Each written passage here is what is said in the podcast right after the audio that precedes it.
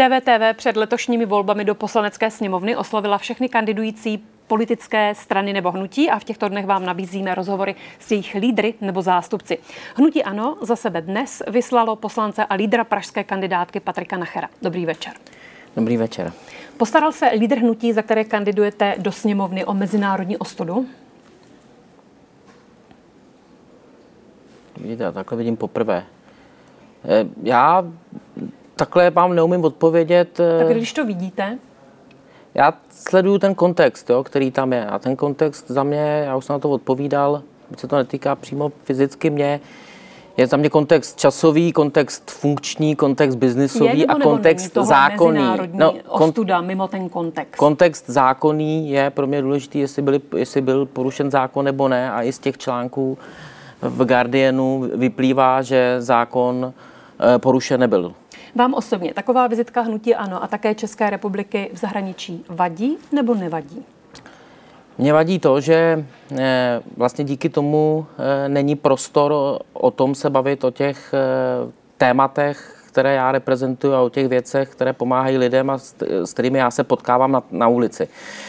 Mě se nejčastěji lidi ptají, kolik bude stát energie teďka přes zimu, jak je to s Green Dealem, eh, kam se mají přihlásit na milostivé léto, aby mohli smazat svoji exekuci vůči veřejnoprávnímu eh, Takže vám to zkrátka subjektu. narušilo kampaň, to je ten hlavní problém tak pro vás. Dneska, teď jsem se vrátil ze seznamu, teď jsem tady u vás, takže odpovídám neustále na tohle, Ale abych vám odpovídal. Se tomu, že se na to novináři ptají, když se podíváte na tu výstavu. Ano, jak říkám, já, já, tam, já to vidím, vnímám to, respektuji, že se na to ptáte a já tam vnímám i nějaký kontext časový, byť rozumím tomu, že to, že to sbíralo x set eh, novinářů. Ano, 600 novinářů ze 117 několik, zemí několik světa. let, Asi všichni jenom nespikli to. Já neříkám, já jenom říkám, že jsou to takové náhody, jako když, jako když syn Andrej Babiše přijde náhodou na zahájení kampaně eh, do restaurace si dát polívku, stejně tak jako je náhoda, že to vyjde pět, pět dnů před volbami.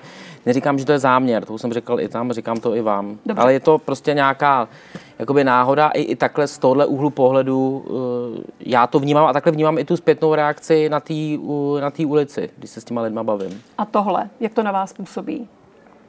Je to mezinárodní ostuda? Není to mezinárodní ostuda? Mě by zajímalo všech těch 300 eh, men, těch, těch, těch českých men, které tam jsou, eh, a zajímá mě ten kontext, jestli budou zveřejněny stejně eh, v podobném duchu, by to nejsou určitě premiéři před volbama. Ta témata, o kterých eh, se bavíme a která vám narušila kampaň, tak samozřejmě jsou navázána. Jsou navázána i na vládní programové prohlášení, jsou navázána na volební program. Cituji ze současného programového prohlášení vlády. Budeme pokračovat v boji proti daňovým únikům a agresivnímu daňovému plánování. Chceme i větší podporu pro boj s daňovými ráji, daňovými úniky. A teď vám tady ocituji zjištění Mezinárodního konsorcia, podotýkám tady skutečně 600 investigativních novinářů Pandora Papers.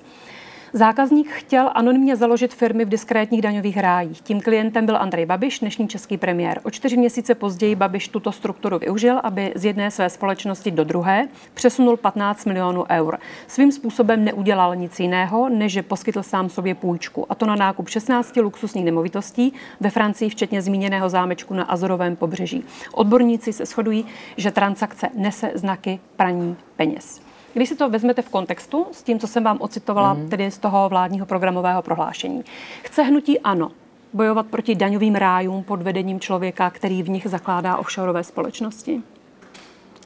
Já jenom připomenu ten kontext, že to jsou věci z roku 2009, kdy Andrej Babiš ještě v politice nebyl. A určitě se shodneme na tom, že na lidi v politice a na lidi mimo politiku se dává jiný eh, úhel pohledu, jiná přísnost. No, já vám jenom, pane Nachare, k tomu ocituji Zuzanu Šotovou z toho serveru investigace. Transakce sice proběhla před jeho vstupem do politiky, do politiky jak říkáte vy, ovšem v tom schématu Andrej Babiš figuruje až v podstatě do roku 2020. Kontinuálně podepisuje dokumenty těch offshoreových firm, kontinuálně tam probíhají další změny, další půjčky. Mm. Já ten detail opravdu neznám. Já vím, že ta, to, to zakládání a celá ta transakce proběhla v roce 2009, tedy dávno před vstupem a před vznikem hnutí ano.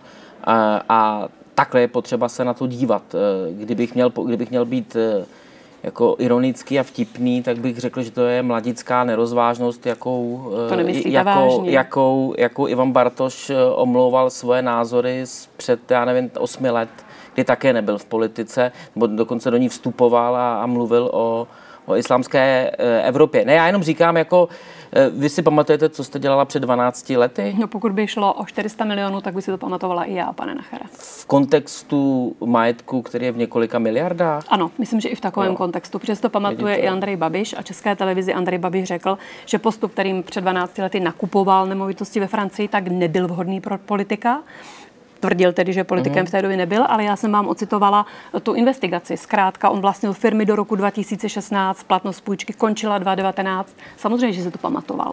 Ta otázka prostě zněla, jestli opravdu chce hnutí ano bojovat proti daňovým rájům pod vedením člověka, který v nich zakládá offshoreové společnosti.